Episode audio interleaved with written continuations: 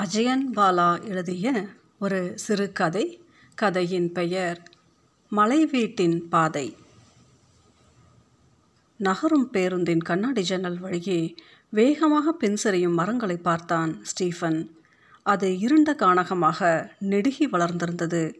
உயரமான மரங்கள் அவனுக்குள் மருட்சியை ஏற்படுத்தின.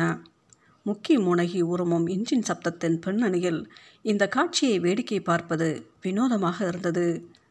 சாலையோரம் வேகத்துக்கு வழிவிட்டு ஒதுங்கி நின்றனர் பள்ளி சிறுவர்கள். மழைக்கு தலையில் உரல் சாக்கினை கவிழ்த்திருந்தனர். முகமுழுக்க பவுடர் அப்பி நெற்றியில் விபூதியிட்டிருந்தனர். குழந்தைகள் கையசைத்த போது இவனும் பதிலுக்கு கையசைக்க விரும்பினான். ஆனால் முடியவில்லை. மனசு மிகவும் பாரமாகி கனத்திருந்தது. மரணம் தன்னோடு சக பயணியாக அடுத்த இருக்கையில் அமர்ந்திருப்பதாக உணர்ந்தான். இதுவரை அவன் குமுளிக்கு வந்ததில்லை. குமுளியில் அவன் தேடி செல்லும் சேது கல்லூரியில் ஜூனியராக படித்தவன். ஹாஸ்டலில் ஒரே அறையில் தங்கியிருந்தவன். அது கல்லூரி கால தலைவனாக ஸ்டீஃபன் நெஞ்சு நிமிர்த்தி நடந்த காலங்கள். வாழ்க்கை அப்போது ஒரு முரட்டுத்தனத்தையும் துணிச்சலையும் பரிசாக தந்திருந்தது. தலைமை பண்பும் அலட்சியமும் சக நண்பர்கள் மத்தியில் அவனுக்கென ஒரு வினோதமான வசீகரத்தை உண்டு பண்ணியிருந்தது. கல்லூரி படிப்பு முடிந்த இரண்டு வருடங்களுக்கு பிறகுத்தான் உண்மையில் தான் எந்த வேலைக்கும் பொருத்தமற்றவன் என்பதை உணர்ந்து கொண்டான். வாழ்க்கைக்கும் கல்லூரிக்குமான இடைவெளியை அவன் மிகவும் தாமதமாகவே உணர்ந்தான். வேலையற்றவனின் பகல் பொழுதுகள் நீண்டு இருந்தன. அங்கே கை குலுக்கல்கள் இல்லை, உபசரணைகள் இல்லை. சிகரெட் புகை தனக்கு மேல் உயர்ந்து செல்வதை விரக்தியுடன் வேடிக்கை பார்ப்பதில் பெரும்பான்மையான நேரங்களை கழித்தான். அவனது குடும்பம் இரண்டு ஆசிரிய பெருந்தகைகளை கொண்டது. உடன்படித்த நண்பர்கள் ஒவ்வொருவராக அடுத்தடுத்து வேலையிலும் சொந்த தொழிலிலும் தீவிரமாக பயணம் பெற்றுவிட அவனுக்கு அவனது அப்பா சிபாரிசு செய்த வேலைகள் அனைத்திலும் ஏதாவது ஒரு குறை சொல்லி நிராகரித்தான். அதற்கான காரணம் ஏதும் அவனிடம் இல்லை. ஊர் ஊராக பயணிக்கும் விற்பனை பிரதிநிதி வேலைத்தான் தனக்கு உருப்படியானது என நம்பினான். அதற்காக இவனும் பல முறை செங்கல்பட்டிலிருந்து சென்னைக்கு படையெடுத்தது தான் மிச்சம். அது போன்ற வேலை கிடைப்பதாக தெரியவில்லை. சரளமான ஆங்கிலம் இவனது நாக்குக்கு பழக்கப்படாதது அதற்கு முக்கிய காரணமாக இருந்தது.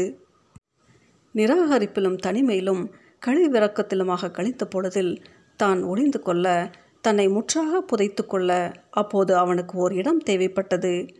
நூலகங்களுக்கு சென்று வெகு நேரம் வெறுமையை புரட்டி கொண்டிருந்தான். இந்த காலகட்டத்தில் தான் நண்பன் ஒருவன் மூலமாக புது யுகம் என்னும் இலக்கிய சிற்றிதழ் கிடைத்தது. அதில் வெளியான பாதசாரி என்பவர் எழுதியிருந்த காசி என்னும் கதையின் நாயகன் இவனை வசீகரித்தான். இவனும் தன்னை ஒரு காசியாக உருவகம் செய்து கொண்டான்.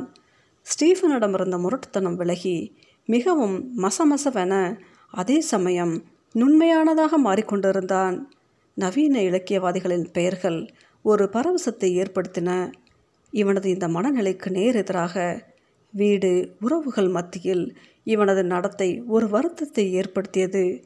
அவர்களின் உலகம் முழுக்க முழுக்க இவனுக்கு எதிரானது மட்டுமல்ல, தலைகீழானது. இதன் காரணமாக இவனுக்கு வீட்டில் உள்ளவர்கள் மேல் எப்போதும் ஒரு வன்மம் சுழன்றது. அனைவரையும் வெறுத்தான்.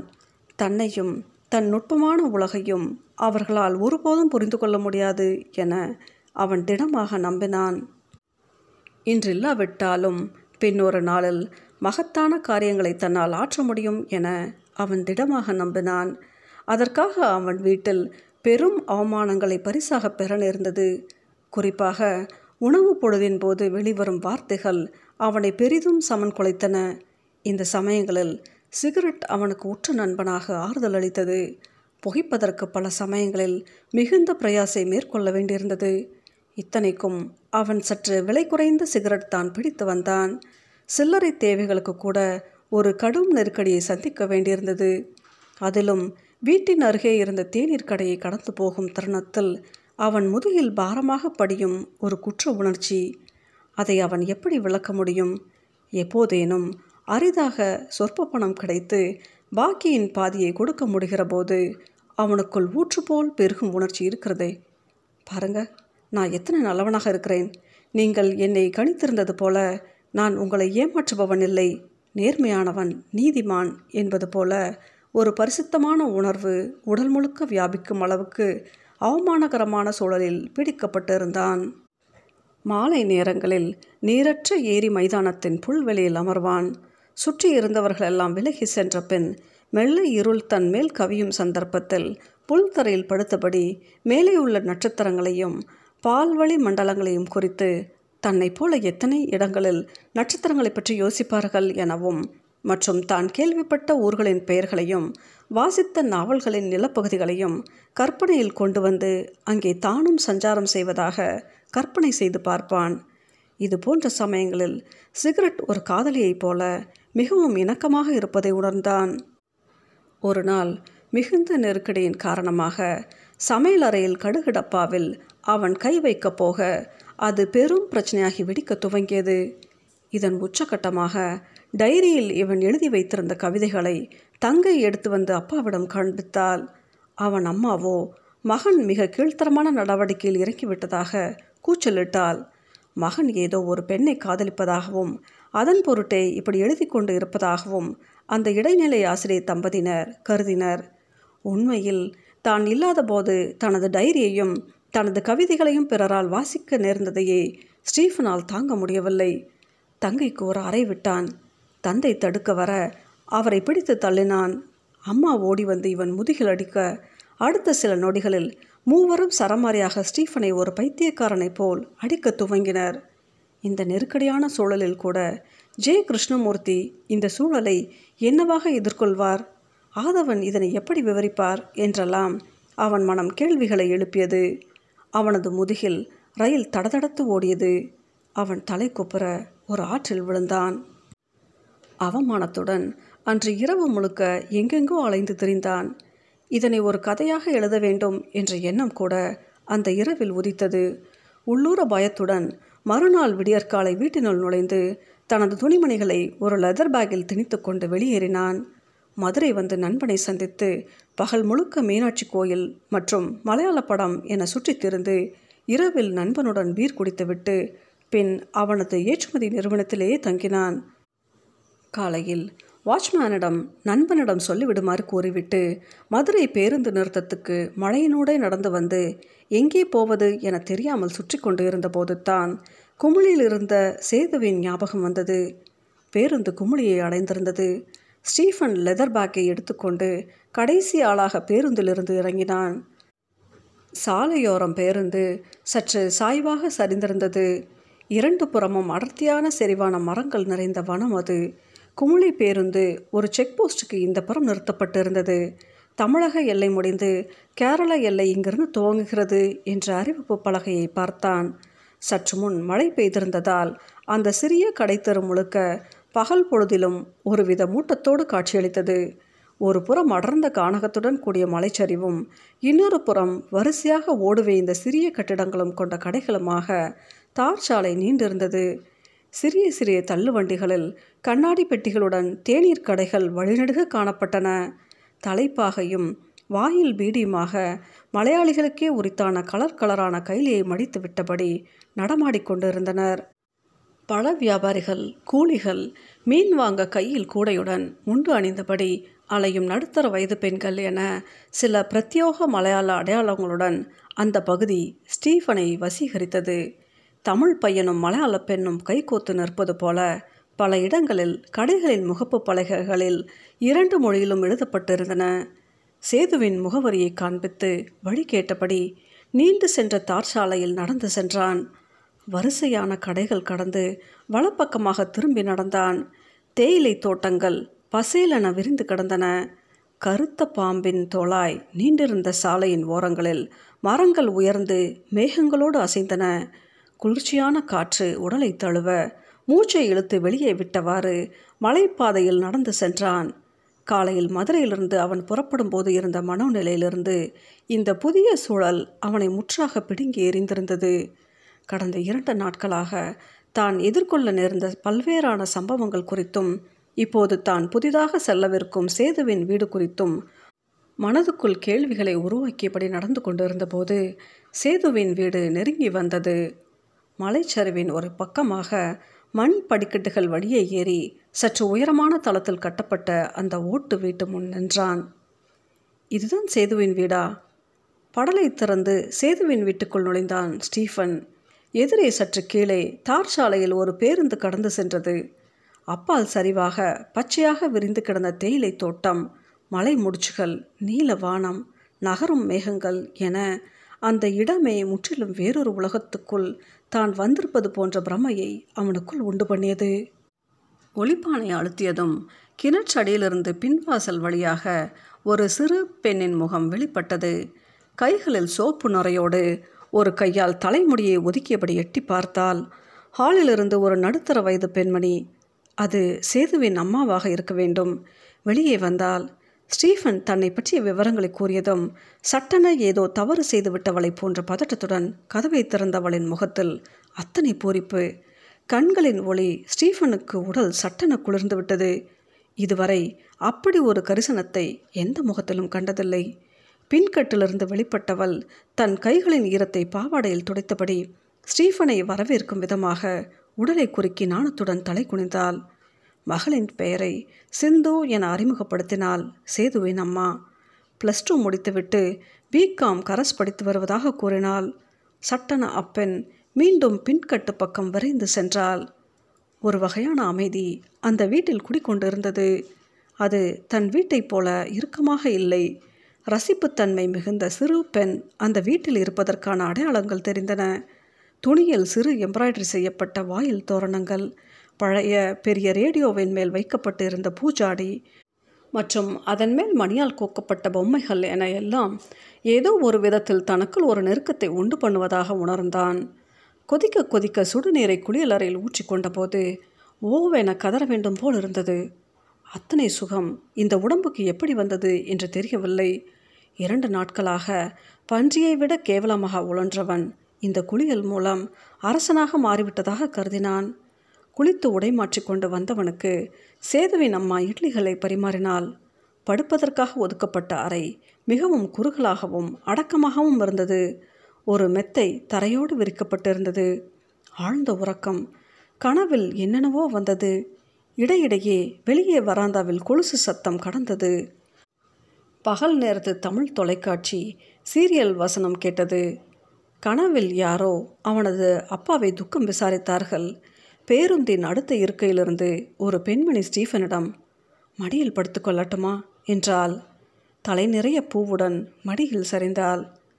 சட்டென விழிப்பு தட்டிய போது ஸ்டீஃபனின் தலைமாட்டில் ரகசியமாக இரண்டு பெண் குரல்கள், சேதுவின் தங்கையான சிந்துவினுடையதும் அவளுடைய தோழியுடையதும் என்பதை அறிந்து கொண்டான். இவனை எழுப்பிவிடக்கூடாது என்கிற ஜாக்கிரதை உணர்வு அவர்களின் பேச்சினோடே தெரிந்தது. புத்தக அலமாரியில் ஏதோ ஒரு நோட்டை தேடிக்கொண்டிருந்தனர். சிந்துவின் பாவாடை விளிம்பு இவனது முழங்கையில் உரசுவதை உணர்ந்தான். உண்மையில் அவனுக்கு அதனால் தான் விழிப்பு தட்டியது. நோட்டை எடுத்துக்கொண்ட சிந்து தன் தோழியிடம் ஸ்டீஃபனை பற்றி தான் கூறிக்கொண்டிருந்தாள். சென்னையிலிருந்து அவள் அதனை மதராஸ் சென்றால் வந்திருப்பதாகவும் அங்கே மிகப்பெரிய ஆள் என்றும் கதை விட்டாள். தோழி இந்த ஆளை ஒரு உதவிடட்டுமா என்று சிரித்து கொண்டே கேட்க சிந்து அவளை செல்லமாக கடிந்து கொண்டாள். தன் பிறந்த நாளுக்கு ஸ்டீஃபன் ஒரு ஜாமெண்ட்ரி பாக்ஸை பரிசளித்ததாகவும் அதை இன்னும் பத்திரமாக வைத்திருப்பதாகவும் சிந்து சொன்னாள். ஸ்டீஃபனுக்கு அதிர்ச்சியாக இருந்தது. அப்போது தான் அவனுக்கு அது ஞாபகமும் வந்தது. சேது தன்னுடன் அறையில் தங்கியிருந்த சமயத்தில் அவன் ஒரு முறை ஊருக்கு புறப்பட வழியனுப்பு சென்றபோது நடந்தது அது. தன் தங்கைக்கு ஜாமெண்ட்ரி பாக்ஸ் வாங்க ஒரு கிஃப்ட் ஷாப்பினுள் நுழைந்தான் சேது. முதலாளி இவன் நீட்டிய நூறு ரூபாய் நோட்டை பார்த்து தயங்க அதற்கான பணத்தை ஸ்டீஃபன் கொடுத்தான். அது ஒரு எதேச்சியான நிகழ்வு. சேது அதனை தன் வீட்டில் நண்பன் பரிசளித்ததாக சொல்லி பெருமையுடன் நீட்டியிருக்க வேண்டும். ஒருவேளை அன்று அது அவளுடைய பிறந்த நாளாகவும் இருந்திருக்கக்கூடும். பெண்ணின் மனது எத்தனை நுட்பமாக செயலாற்றுகிறது என ஸ்டீஃபன் ஆச்சரியப்பட்டான். கண் விழித்தபோது மூன்றரை ஆகியிருந்தது. முகம் கழுவிக்கொண்டு வெளியே வந்தபோது சேதுவின் அம்மா சாப்பிட சொன்னார்கள். வயிறு சரியில்லை என சொல்லி மறுத்தவன் லுங்கியும் சட்டையும் அணிந்தபடி வெளியே வந்தான். மாலை நேரமாக இருந்ததால் தொலைவில் தெரிந்த தேயிலை தோட்டங்களில் பனி மூட்டம் இறங்கி இருந்தது. ஈரமான மண் படிக்கட்டுகளில் இறங்கி தார் சாலைக்கு வந்தான். மனம் போன போக்கில் நடக்கலானான். சட்டென சிந்துவின் முகம் ஞாபகத்துக்கு வந்தது. எத்தனை கனிவான பெண். ஒருவேளை நான் விழித்திருப்பேன் என தெரிந்தே பரிசு பொருளுக்காக நன்றியை தெரிவிக்கும் விதமாக அதனை தன் தோழியிடத்தில் கூறியிருக்கலாம். முற்றிலுமாக சிதறண்டு கிடந்த அவனது இருப்பு அந்த சிறு பெண்ணின் கொலுசு சத்தத்தினால் மீண்டும் தனக்குள் ஒன்று சேர்வதை உணர்ந்தான். ஸ்டீஃபன் வீடு திரும்பிய போது முற்றத்தில் ஒரு சைக்கிள் இருந்தது. சேது இவனை பார்த்ததும் அளவற்ற மகிழ்ச்சியுடன் எதிர்கொண்டான். ஒரு லெட்டர் போட்டிருந்தால் விடுமுறை எடுத்திருப்பேனே என்று வருத்தப்பட்டான். சில நிமிடத்தில் இருவரும் பேருந்து நிறுத்தத்தின் அருகில் இருந்த சிறிய கடைக்கு சென்றபோது இருட்டி இருந்தது. பகலில் பார்த்ததை விட இப்போது சந்தடி அதிகரித்திருந்தது. சாலைகளில் தள்ளுவண்டி கடைகள் முளைத்திருந்தன. வண்டிகளின் மேலிருந்த கண்ணாடி பெட்டிகளின் வழியாக மஞ்சள் வெளிச்சம். ஏற்கனவே அங்கே நாலந்து நண்பர்கள் இருந்தனர். அனைவரும் வேட்டி சட்டை அணிந்திருந்தனர். நண்பர்களிடம் சேது இவனை பெருமையுடன் அறிமுகம் செய்து வைத்தான். அவர்கள் நண்பன் ஒருவன் காதல் கைகூடியது குறித்தும் சினிமா நடிகர்கள் பற்றியும் பேசிக்கொண்டனர். ஒருவரிடமும் தீவிரத்தன்மை இல்லாதது இவனுக்கு வருத்தமாக இருந்தது. இவன் பெரும்பாலும் அவர்களை வேடிக்கை பார்த்து கொண்டு தான் இருந்தான். சேது அவர்களுடன் பேசுவதில் மிகவும் ஆர்வம் காட்டினான். அடிக்கொரு முறை இவனிடம் போரடிக்கிறதா என கேட்டுக்கொண்டான். ஒன்பது மணிக்கு மேல் அருகில் இருந்த சந்தில் பீர் குடித்தனர். மீன் வறுவலை இன்னொரு நண்பன் ஒரு இலையில் வைத்து கொண்டு வந்தான். இவனுக்கு வீடு திரும்புவது சங்கடமாக இருந்தது. சேதுவின் அம்மா கண்டுபிடித்து விடுவாரோ? உள்ளூர ஒரு பயம். அது பற்றி வீட்டில் கவலை இல்லை என கூறினான் சேது. ஆச்சரியமாக இருந்தது. அவன் சொன்னது போலவே வீட்டில் இவர்கள் சென்றபோது அனைவரும் உறங்கியிருந்தார்கள். சேதுவின் தந்தை தான் கதவை திறந்தார். அவர் இவனிடம் எதுவும் பேசாமல் உள்ளே போய் படுத்துக்கொள்ள இருவரும் தாங்களாகவே சாப்பாடு எடுத்து போட்டு சாப்பிட்டு படுக்கையை ஹாலில் விரித்து படுத்து கொண்டனர். சேது உடனே உறங்கிவிட்டிருந்தான். மேலே ஃபேன் காற்று சுழன்றது. சற்று நிமிடத்தில் சடச்சடவென மழை பெய்யும் சத்தம். ஸ்டீஃபன் கண்களை மூடிக்கொண்டான். மறுநாள் காலை இங்கிருந்து புறப்பட்டு எங்கே போவது என யோசித்தான். வீட்டுக்கு உடனே திரும்பி செல்ல முடியாது என்பது மட்டும் உறுதியாக தெரிந்தது. மழை கனத்து பெய்ய துவங்கியது. மறுநாள் காலை சேதுவின் வீடு சுறுசுறுப்பாக இருந்தது. அனைவரும் இவன் எழுவதற்கு முன் குளித்துவிட்டு எங்கோ புறப்பட்டனர். இவன் ஊருக்கு புறப்படும் தகவலை சொன்னதும் சேது மறுத்தான். அனைவரும் அருகில் ஒரு கோவிலுக்கு உறவினர் திருமணத்துக்கு செல்வதாகவும் கண்டிப்பாக உடன் வந்தே தீர வேண்டும், திங்கட்கிழமை காலை புறப்படலாம் எனவும் கூறினான். வீட்டுக்கு புறப்படும் பயத்திலிருந்து தப்பிக்க முடிந்த சந்தோஷத்தை சேதுவுக்கு அது உள்ளூர உருவாக்கி தந்தது. அனைவரும் புறப்பட்டு வீட்டுக்கு அருகில் இருந்த ஒரு பேருந்து நிறுத்தத்துக்கு வந்தனர். சிந்து மிகவும் புத்துணர்ச்சியுடன் இருந்தால் தலை குளித்து நேர் வயிறெடுத்து காதோர முடிகளை எடுத்து பின்னால் முடிச்சிட்டு இருந்தால் பாவாடை சட்டைத்தான் என்றாலும் அவளுடைய தோற்றம் பளிச்சென்று இருந்தது. அருகில் நிறுத்தத்துக்கு வந்து நின்ற சுடிதார் பெண்ணை பார்த்ததும் இவள் சந்தோஷத்துடன் அருகில் சென்று அவளின் கைகளை பிடித்து கொண்டாள். பள்ளி தோழியாக இருக்கலாம். பேருந்தில் ஏறியதும் சிந்து தான் முதல் ஆளாக ஏறி ஸ்டீஃபனுக்கு முன் சீட்டில் இடம் பிடித்து தந்தாள். பின் சீட்டில் தன் தோழியுடன் அவள் அமர்ந்து கொண்டாள். பயணத்தின் போது ஒரு நறுமண வாசனை, அது சிந்துவிடமிருந்தா அல்லது தோழியிடமிருந்தா தெரியவில்லை. முகத்தில் காற்று சடசடத்தது. உடல் முழுக்க ஊடுருவியது. தன் தலைக்கு மேல் வாழ்க்கை சில பூக்களை விழ செய்து தன்னை சாந்தப்படுத்தி இருப்பதாக எண்ணிக்கொண்டான். அத்தனை எளிமையான திருமணத்தை அவன் பார்த்ததில்லை. மலையை ஒட்டிய ஒரு சமதளத்தில் மூன்று சிறிய கட்டங்களாக கோவில் பிரிந்து கிடந்தது. மூலஸ்தானத்துக்கு எதிரே ஒரு சிறிய மரத்தாலான கொடிக்கம்பம். கோவில் புறத்தில் தாளம்பூ தோரணங்களால் அலங்கரிக்கப்பட்டு இருந்தது. தவிர கல்யாணம் நடப்பதற்கான எந்த ஒரு அறிகுறியும் இல்லை. மொத்தமாக முப்பது பேர்தான் இருப்பார்கள். நேற்று பார்த்த சேதுவின் நண்பர்கள் சிலரும் அங்கு வந்திருந்தனர். அதில் ஒருவன் சிந்துவை அடிக்கடி வம்பு கிழத்தான். சிந்துவும் பதிலுக்கு அவனை கிண்டலடித்தாள். பின் அனைவருக்கும் அவளே எலுமிச்சம் சாறு நிரப்பப்பட்ட எவர் சில்வர் டம்ளர்களை கொண்டு வந்து கொடுத்தாள். உணவு சற்று மோசமாகத்தான் இருந்தது. ஆனால் அதை அனைவரும் ருசித்து சாப்பிட்டது இவனுக்கு ஆச்சரியமாக இருந்தது. வெளியே வெற்றிலைப்பாக்கு வைக்கப்பட்டு இருந்த இடத்தில் சிகரெட்டுகளும் இருந்தன. நண்பர்களுடன் மறைவிடம் சென்று கோவில் சுவரில் அமர்ந்தபடி சிகரெட் பிடித்தான். சட்டன அங்கே ஓடி வந்த சிந்து ஸ்டீஃபனின் விரலில் இருந்த சிகரெட்டை பிடுங்கி தூர எறிந்தாள். அருகிலிருந்த நண்பன் ஒருவனிடம் மலையாளத்தில் கோபித்து கொண்டாள். சேதுவின் நண்பர்களை காண்பித்து இவர்களுடன் சேர வேண்டாம் என விளையாட்டாக கூறுவதைப் போல போலியான கோபத்துடன் கூறி ஓடி மறைந்தாள். நண்பர்கள் மற்றொரு சிகரெட்டை இவனிடம் நீட்டிய போது ஸ்டீஃபன் ஏதோ அதனை மறுத்தான். அந்த திருமணம் பல விஷயங்களில் ஸ்டீஃபனுக்கு புதிய அனுபவமாக இருந்தது. இரவு வீடு திரும்பிய பின்பு சேது தன் எதிர்கால வாழ்க்கை குறித்தும் தான் திருமணம் செய்ய போகும் உறவுக்கார பெண் குறித்தும் எதை எதையோ கூறிக்கொண்டிருந்தான். இவனால் அவற்றை முழுமையாக உள்வாங்க முடியவில்லை. அன்று இரவு முழுக்க இவனுக்கு உறக்கம் வரவில்லை. மறுநாள் காலை புறப்பட்டாக வேண்டும். ஏதோ ஒருவித பயம் அவன் மனதை கவ்வியது.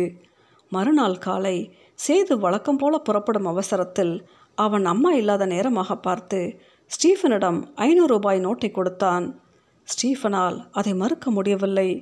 அது அவனுக்கு அவசியமாக இருந்தது. ஆனால் சேது ஏன் நம்ம இன்னும் இரண்டு நாட்கள் தங்க சொல்லவில்லை? ஒருவேளை அது குறித்து அவனுக்கு பெரிய அபிப்பிராயம் ஏதும் இல்லாமல் இருக்கலாம். மேலும் தான் எந்த சூழலில் புறப்பட்டு வந்துள்ளோம் என்றும் அவனுக்கு தெரியாதே என தனக்குத்தானே சமாதானம் செய்து கொண்டான். காலையில் தேநீர் அருந்தபோது தான் சேதுவின் அப்பா இவனிடம் பேசினார். அதிகமில்லை, ஒன்றிரண்டு வார்த்தைகள். எந்த ஊர், என்ன வேலை என்பது மாதிரி. இவன் ஒரு பெரிய நிறுவனத்தில் பணிபுரிவதாகவும் மதுரைக்கு ஒரு வேலை நிமித்தம் வந்ததாகவும் அப்படியே நண்பனை பார்த்து போக வந்திருப்பதாகவும் பொய் சொல்லியிருந்தான். சேதுவிடம் கூட உண்மையை வெளிப்படுத்த விரும்பவில்லை. ஆனால் எப்படியோ அதை சேது யூகித்திருந்தான். தன் முகம் காட்டி கொடுத்துக்கக்கூடும் என்று நினைத்தான் ஸ்டீஃபன். புறப்படும்போது எப்போது வேண்டுமானாலும் தன் வீட்டுக்கு வரும்படியும் பணியிடத்தில் நிறைய வேலை இருப்பதால் உடனடியாக தான் போயாக வேண்டிய அவசியம் இருப்பதாகவும் சொன்னான் சேது. அடுத்த முறை வரும்போது மூணாறு செல்லலாம் என்றவன் ஸ்டீஃபனை பேருந்தில் ஏற்ற வர முடியாமை குறித்து வருத்தப்பட்டான். ஸ்டீஃபன் குளித்து முடித்து பத்து மணி வாக்கில் புறப்பட தயாரானான். சாப்பிடும்போது தான் அது உறுத்தியது. சிந்துவை பார்வைகளால் தேடினான்.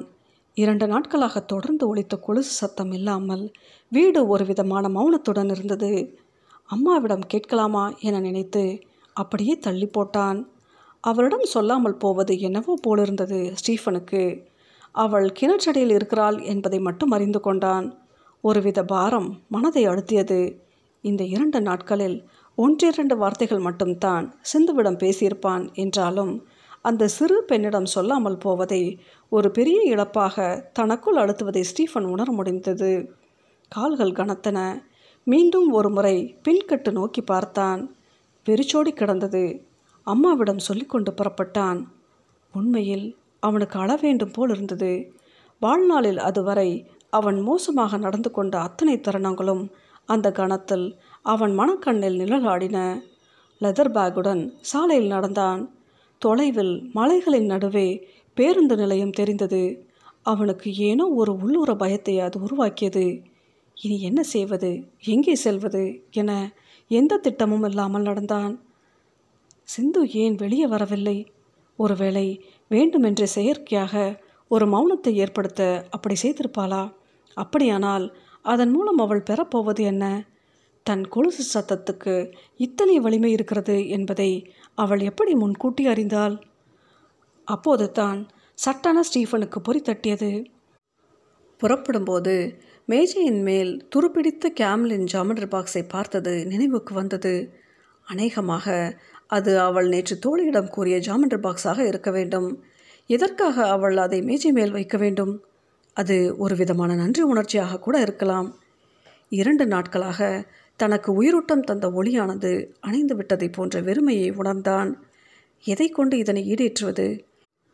எப்போதேனும் வரும் மின்மணி பூச்சி போன்ற உறவுகள் கூட தன் மனதில் ஏன் இத்தனை வலுவாக இடம் பிடித்து விடுகின்றன? கேள்விகள் தொடர்ந்த வண்ணம் இருந்தன. எத்தனையோ பிரயத்தனப்படும் தன்னை சுற்றி சுழலும் கழிவிறக்கத்தை அவனால் விரட்ட முடியவில்லை. கண்களில் நீர் கட்டியது. அருகே கால்வாயில் மழை காரணமாக நீர் பெருக்கெடுத்து ஓடிக்கொண்டு இருந்ததை பார்த்து அருகில் சென்றான். நொடி பொழுதுத்தான் தோளிலிருந்த லெதர் பேக்கை கலற்றி ஓடும் நீரில் வீசி எறிந்தான். அதுவரை தன்னை அழுத்தி கொண்டு இருந்த பாரம் விலகி மனசில் லேசாவதை உணர்ந்தான். தொலைவில் நீரில் அவனது லெதர் பேக் மிதந்து ஓடிக்கொண்டிருந்தது. அஜயன் பாலா எழுதிய இந்த சிறுகதையின் பெயர் மலை வீட்டின் பாதை.